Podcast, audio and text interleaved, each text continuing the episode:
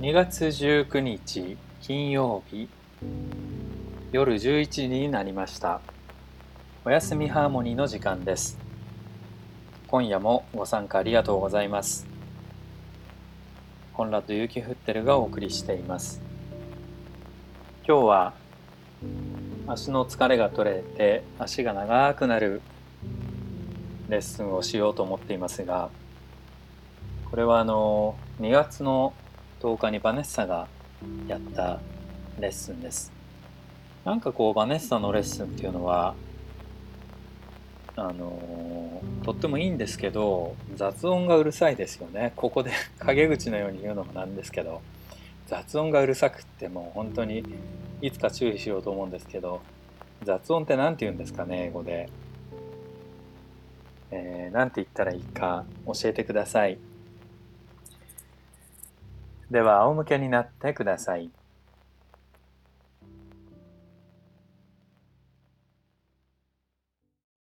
呼吸を楽にして胸やお腹の力を抜いて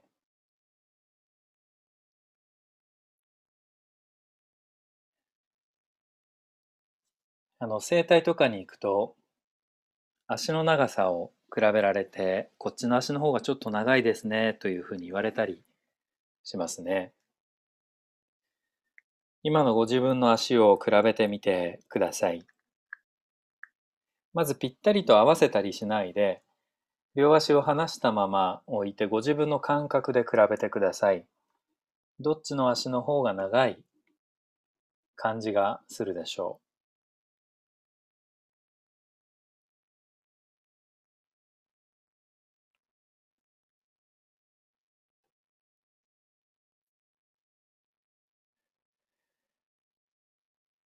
それから実際に両足を合わせてみてください。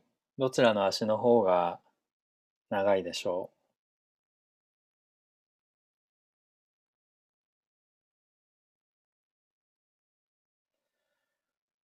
う？実際に骨を比べてみると、まあ、左右の足が長い、えー、どちらかの骨の方が長いということはまずなくて足首の関係かですね、まあ、ちょっと足首をどちらかをつま先を立てるようにしてみると足の長さが左右で変わるのが分かりますか？だいたい足の左右の長さを比べるときは足先の感じで比べてますよね。決して太ももの長さが違うかとかそんな風には見てないと思うんですね。でもう一つは骨盤ですね。骨盤がどちらかの方がうんと脇腹が縮んでたりするとそちら側の足が短くなったりしますね。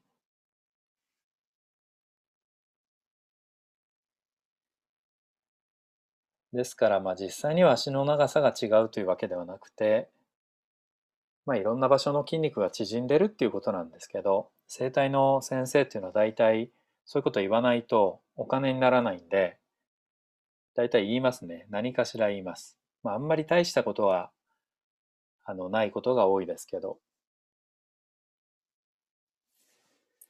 では、左側を下にして横向きになってください。そして両膝お腹の方に曲げてください。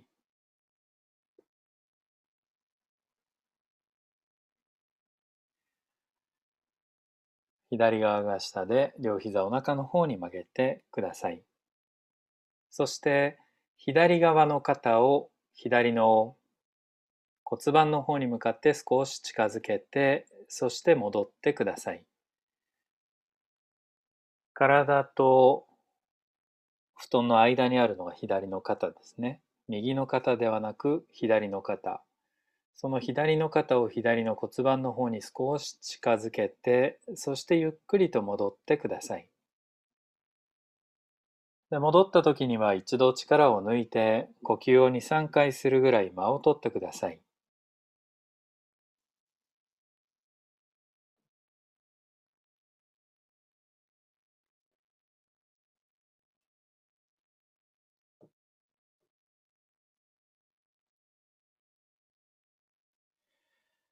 ご自分のペースで続けてください。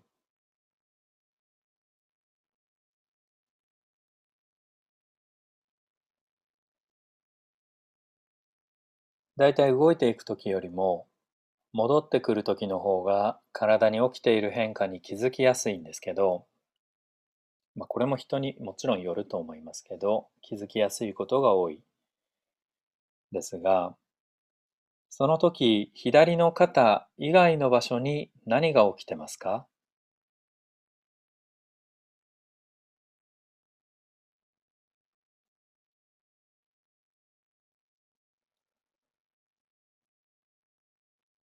もう一度繰り返しますと、今の姿勢は左側を下にして横向きの姿勢です。それで両膝がお腹に曲がっている、そういう姿勢なんですけど、その時左の肩を左の骨盤の方に向かって少し近づけて、そして戻してください。優しく繰り返してください。体の下敷きになってますので、まだこう体が硬い状態の時っていうのは、この動作はとってもしづらいと思います。ですからたくさん動く必要はありませんので、ほんの少しだけ動いて、そして戻って力を抜いてください。この時左の肩以外の場所、何が起きていますか？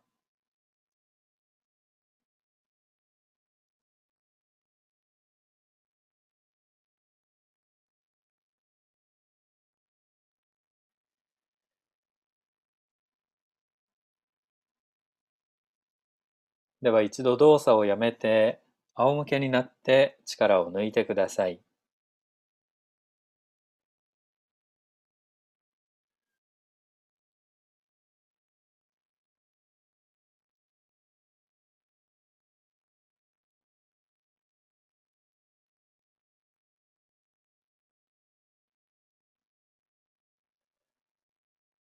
もう一度同じポーズをとってください。左側を下にして横向きになって、そして両膝を中の方に曲げてください。そうすると右側、体の右側は空中に開いていて、左側が布団の側にありますね。敷布団の側になっていて、重さが少し乗ってると思うんですけど、その左の肩を左の骨盤の方に向かって近づけて、そしてゆっくりと戻ってください。戻ったら力を抜いてください。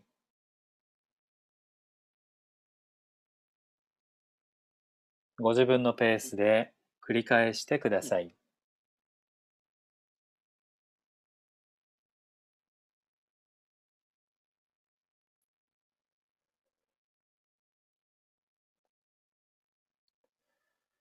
この時体は左の肩以外の場所が勝手に動いていると思うんですけど、その勝手に動いているところに気持ちを向けてください。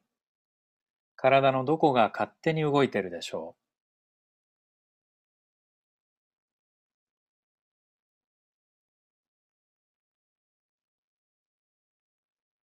例えば、あばら。例えば、顔。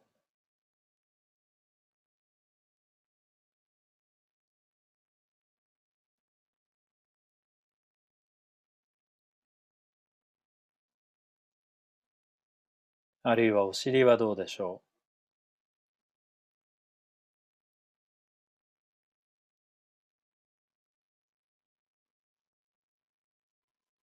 体の動作っていうのは意識している場所と同時に意識していないのに勝手に動いたりあるいは勝手に止まったりしているその両方で成り立ってるんですね。問題は意識しているところではなくて意識していない場所がどういうふうに動いてるかなんですね。その意識していないのに勝手に動いたり止まったりしている場所をどれぐらい感じて調整できるかっていうのが運動のうまさを決めるんですよね。あるいは快適さを決めるんです。ではその意識していない場所何か不都合なところとか力みがあったりしたら何かできますか？方向を変えてみたりあるいは動く距離を変えたり少し体勢を入れ替えてみたり。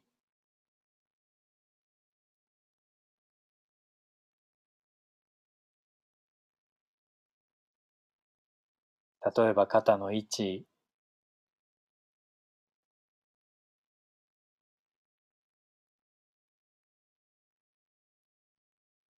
あるいはお尻が動いていく方向を変えてみたり。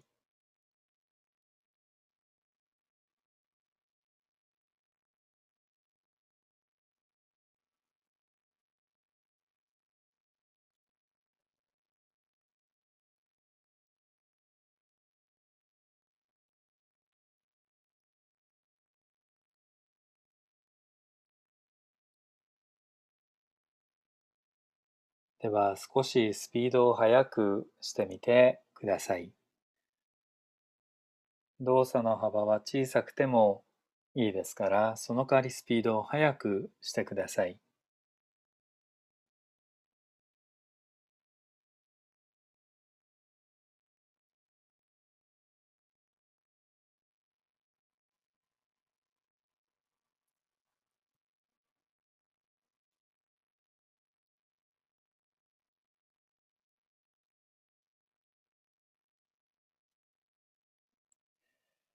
では一度力を抜いて仰向けになって休んでください。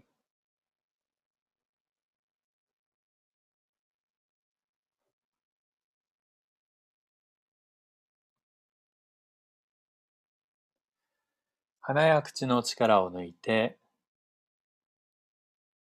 呼吸を体に任せてください。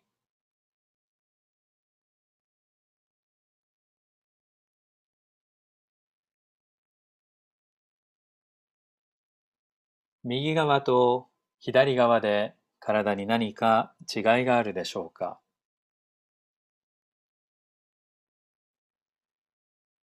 例えば今動かした肩のあたり。左右で肩の感じに違いがありますか？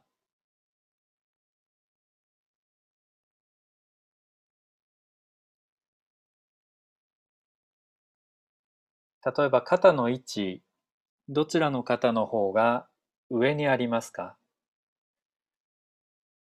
例えば頭寄りにあるのはどちらの肩でしょ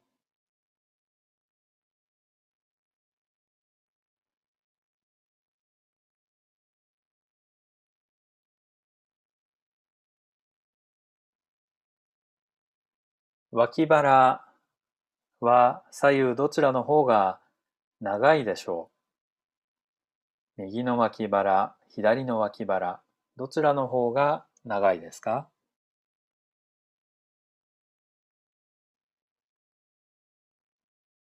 こんなふうに質問すると、どっちが長いのが正解なんだろうというふうに考えるかもしれませんけど、これは本当に聞いてるだけでして、どっちが長くても別に問題はないんですね。それよりも体に気持ちを向けていただくっていうそれだけが大事なんだなと思ってください。ではもう一度同じポーズをとってください。左側を下にして横向きになって両膝お腹の方に曲げてください。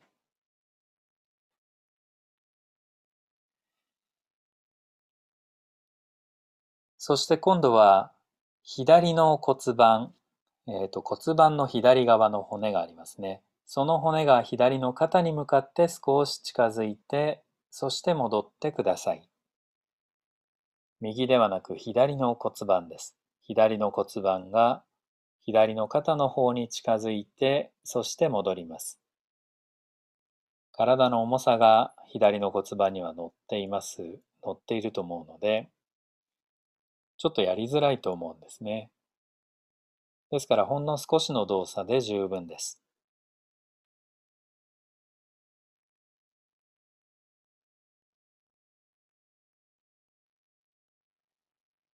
この時骨盤以外の場所には何が起きてますか？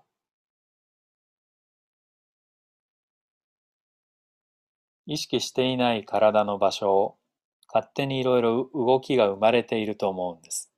例えば、布団から持ち上がっていく場所は体のどこの部分でしょう？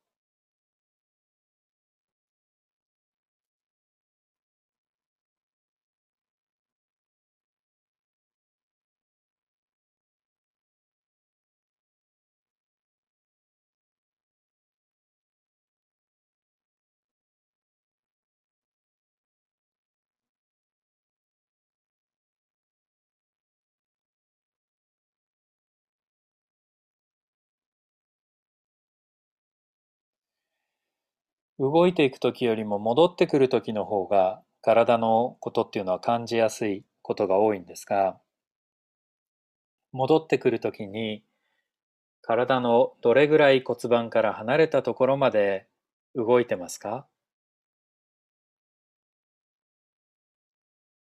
例えばあばら例えば肩甲骨。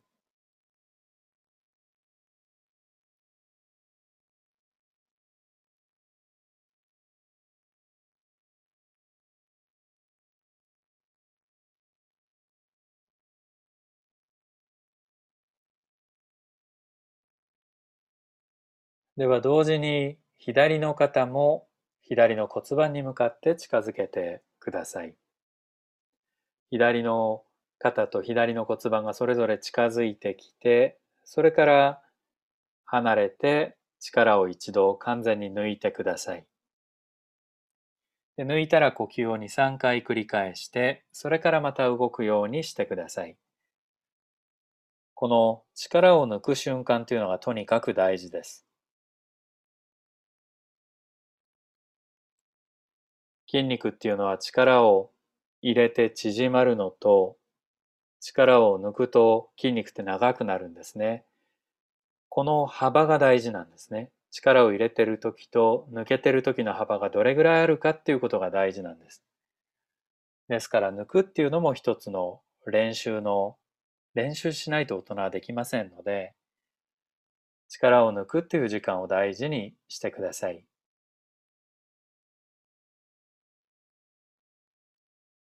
力が抜けていくときには体のどこが動いているでしょう。特に呼吸に合わせてどこが動くでしょう。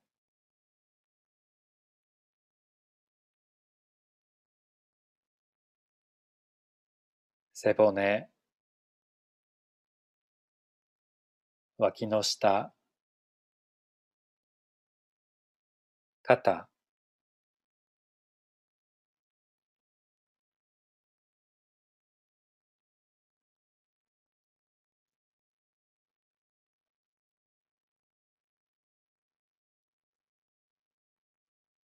どこか苦しい場所があったら体勢をいつでも変えてください。力んでる場所、あるいは筋肉に張りを感じる場所、脇腹や腰、首のあたり、いつでも体勢を変えたり、あるいは動作を幅を減らしたりしてください。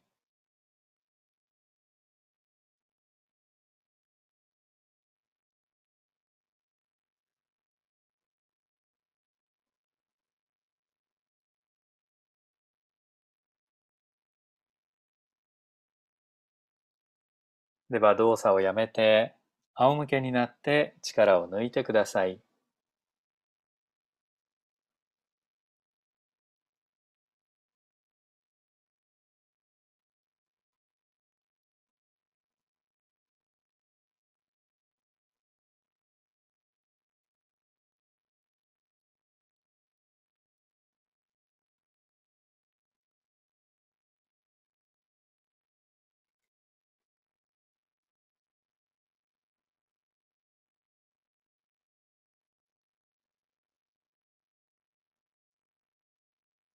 鼻や口の力を抜いて呼吸を体に任せてください。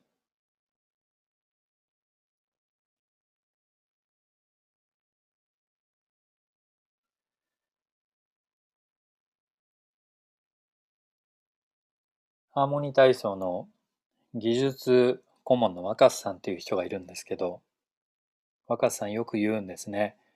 頑張って身につけると、ものを身につけると、えー、頑張るのをやめた瞬間にできなくなっちゃう。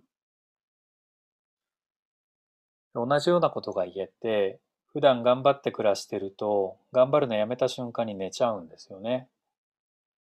これは僕はもうずっと大学、大学院の時はレッスン受けてる側でしたけど、もういつも寝てました。2時間ぐらい。レッスンの間中寝てました。右側と左側でどちら側の方が長いでしょう。脇腹からあばら、左右どっちの方が長いでしょう。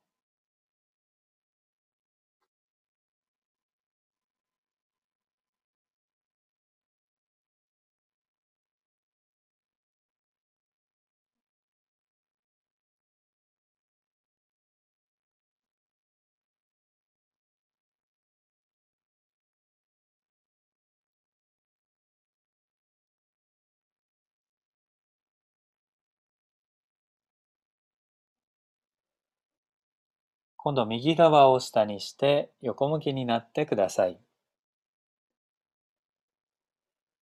両膝お腹の方に曲げてください。そして右の肩を右の骨盤の方に向かって近づけて、そして戻してください。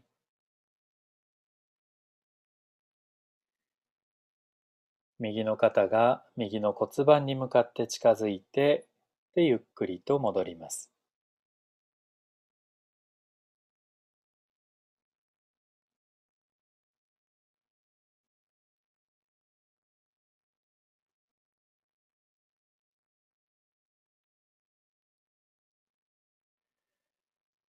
左右の肩甲骨、どういう動きが起きてますか？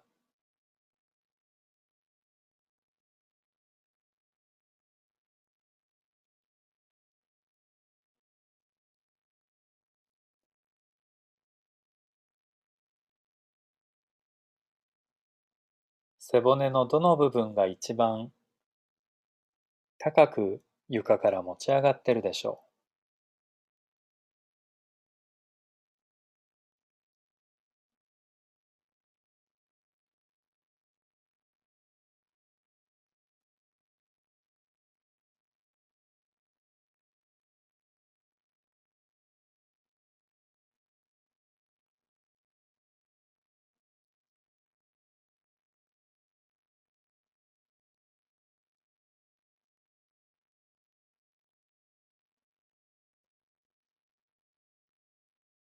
負担がかかっている場所があったらいつでも姿勢を変えてください。右のお尻とか右の太もも、この辺負担がかかりやすいです。肩の位置や腕の場所も少し前後にずらすと楽になる場合があります。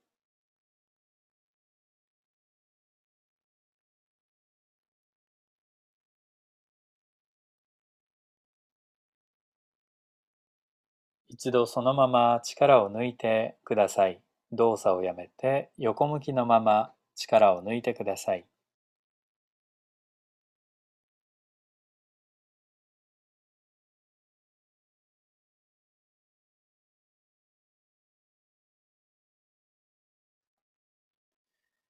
もう一度右側下で横向きのまま右の肩を右の骨盤に向かって近づけてください。ただし今度は右の骨盤も右の肩に向かって近づけてください。つまり右側の骨盤と右の肩が近づいてで離れます。体の右側が短くなりますね。その時体の他の場所には何が起きてますか？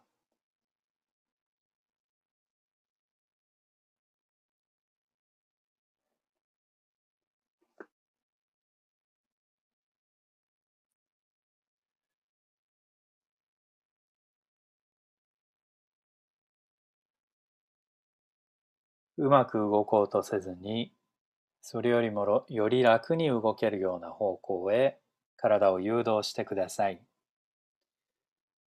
力みや筋肉の張りから逃げるような方向へと体を誘導してください。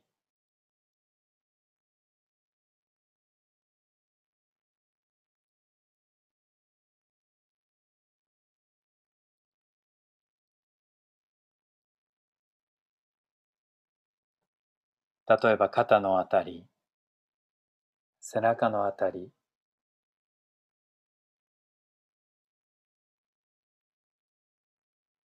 腰はどうでしょう？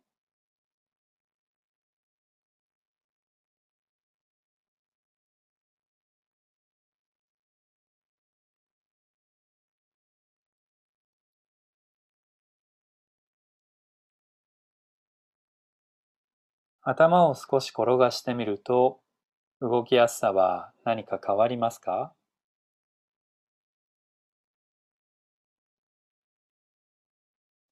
転がし方によってはかえってやりづらくなる動き方を発見することもありますし逆にやりやすいやり方を発見できるかもしれません。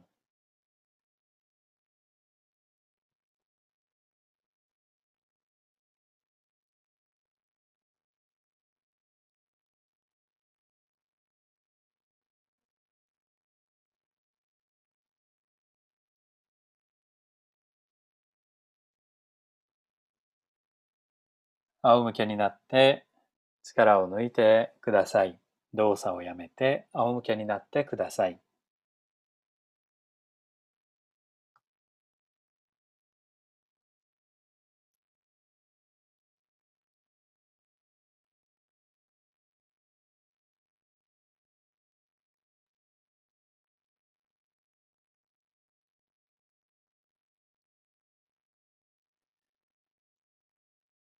呼吸をしている時の体の動きはどのあたりに起きていますか？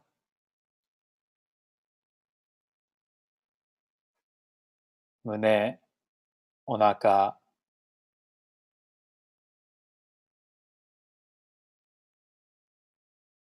背中やウエスト、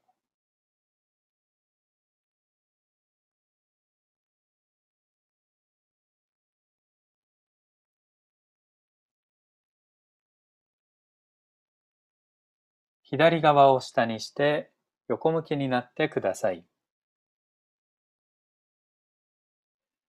両膝お腹の方に曲げて、そして今度は右足の足先を少し前にずらしてください。左足よりも少し前に右足をずらして、で右膝を伸ばして斜め下の方に足を動かしていってください。右の膝を伸ばしたまま右足を布団の足元の端の方に向かって伸ばしていきます。前、斜め下ですね。に布団の上を滑って右足が伸びていって、で、ゆっくりと戻ってください。戻るときもできれば足を伸ばしたまま戻ってください。そうすると骨盤やそれから胴体に何かしら動きが起きると思うんですけど、一体どんな動きが起きてますか？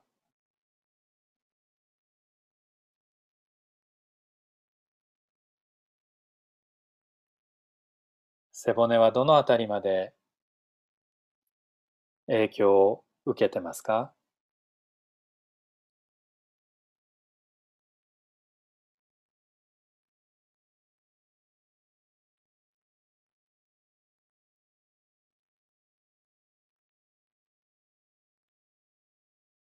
左右の肩はどうでしょう？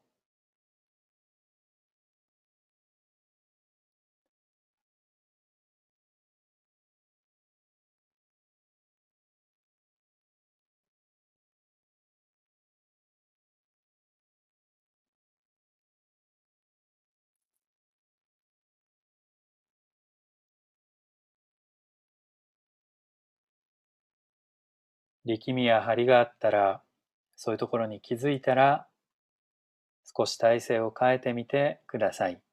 脇腹、あるいは肩、首、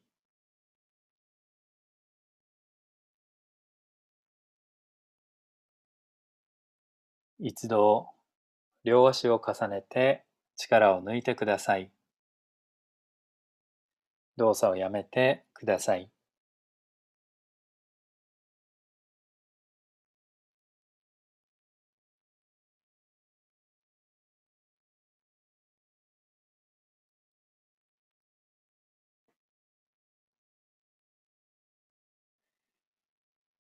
もう一度右足を前に置いて足を伸ばしてください。で同時に左の足も後ろの方に向かって伸ばしてください。右足が前、左足を後ろにして膝を伸ばしてください。で、そのまま両方の足が遠くに向かって動いていってください。右足は斜め前、下へ。左足は斜め後ろ、下に向かって布団の上を滑って、で、ゆっくりと戻ったら両膝を伸ばしたまま戻ってください。その動作を繰り返してください。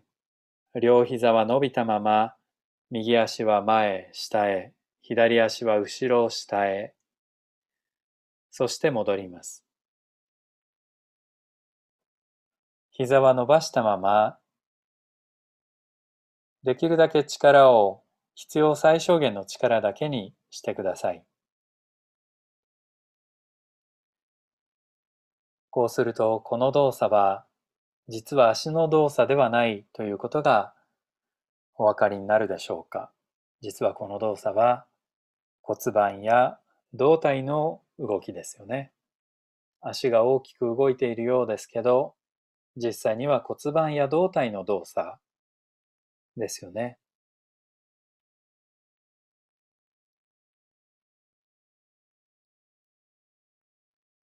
体の重さがうまく移動していけるように、体の重さと喧嘩しないように動いてください。体の重さはどこに動こうとしているでしょう？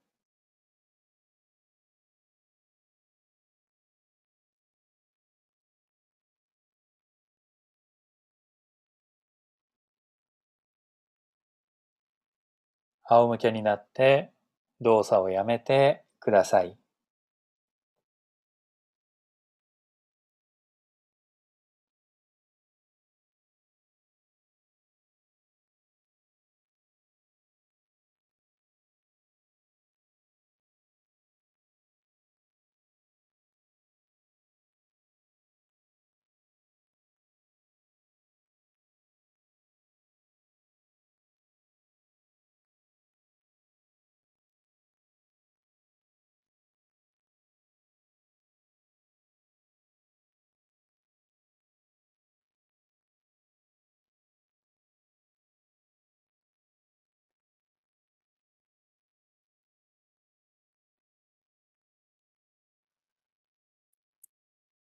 では最後の動作に入りましょう。右側を下にして横向きになってください。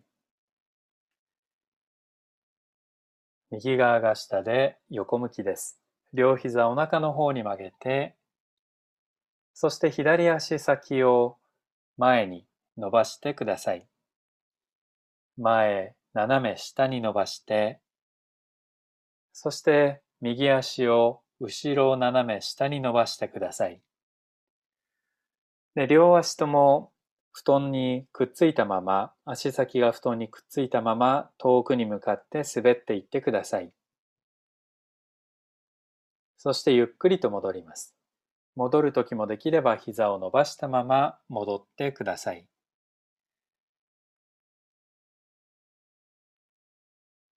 この動作を繰り返してください。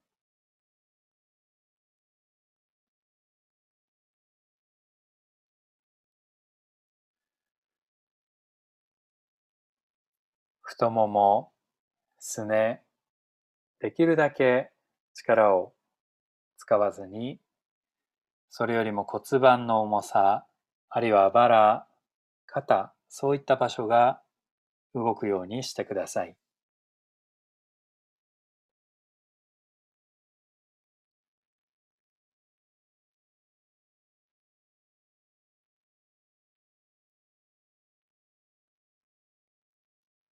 では今度両足が戻ってきたら、膝を曲げてお腹の方に向かって膝を近づけていってください。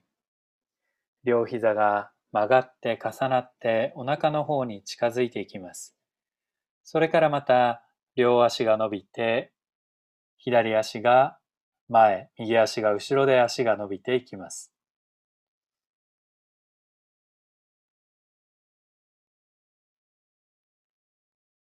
戻ってくるときには両膝が曲がってお腹の方へ。伸びていくときには左足が前、右足が後ろで遠くに向かって伸びていきます。今度は実際に足の動きも加わってきますね。ただ依然として骨盤やあばら、肩、そういったところの、えー、そういったところがたくさん動くことには変わりはありませんけれど、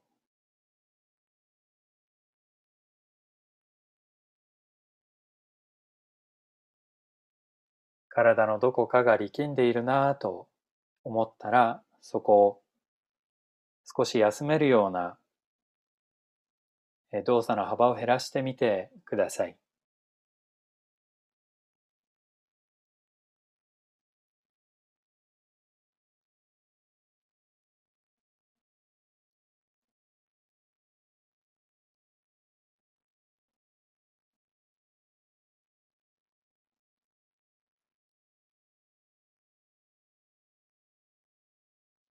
慌てず、焦らず、気楽にお願いいたします。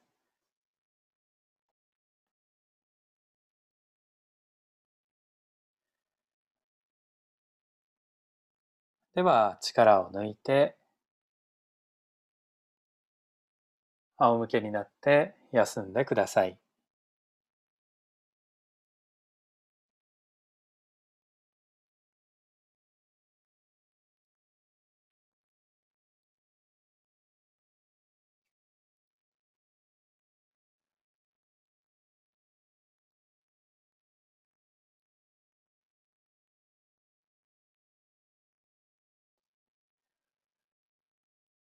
今の体の状態に気持ちを向けてください。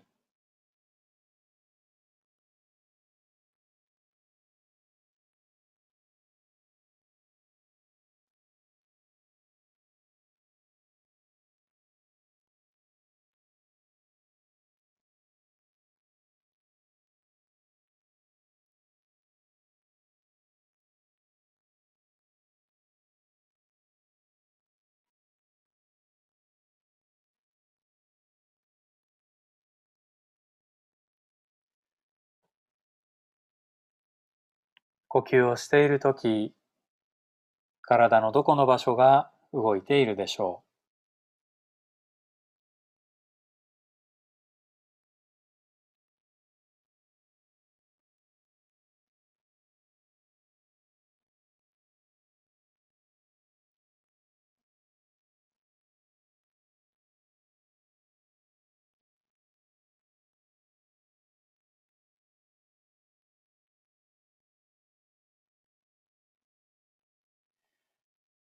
両足の感じ、それから骨盤、脇腹からあばらの方へ、そして肩や両腕、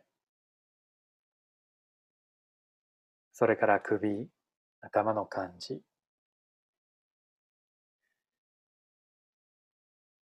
レッスンはこちらで終わりになりますが、どうぞ寝返りをたくさん打ってお休みくださいませ。今日もご参加ありがとうございました。